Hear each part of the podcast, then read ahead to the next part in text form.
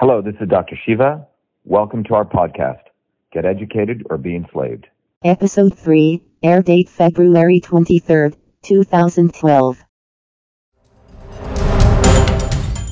I think it's actually a good thing for academics to be forced in some ways to go out and for people in the industry to actually come and teach. To, to write an article, to get it published, to follow that process, it's a very different process than creating something, building a quick prototype and getting it out. So if the university incentive model is you get a professorship if you publish X number of articles, that's going to drive a certain behavior. It may not be innovation. It may be how good you get at writing, how good you get at networking, how good you get at uh, being within the bounds of that. Because if you're trying to promote a really new idea, you may never get your thing published because you may be essentially going against, you may be disruptive.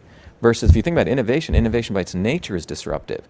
So I feel like even in the academic model, they should have a path for innovators to almost get their own professorships, separate from publishing. It's a radical idea, but if you can show I got this, not patents, because patents are questionable sometimes, but did you actually create something? Did you take it to a prototype stage? Did you create a company? I think there should be some new model that supports that within academic institutions.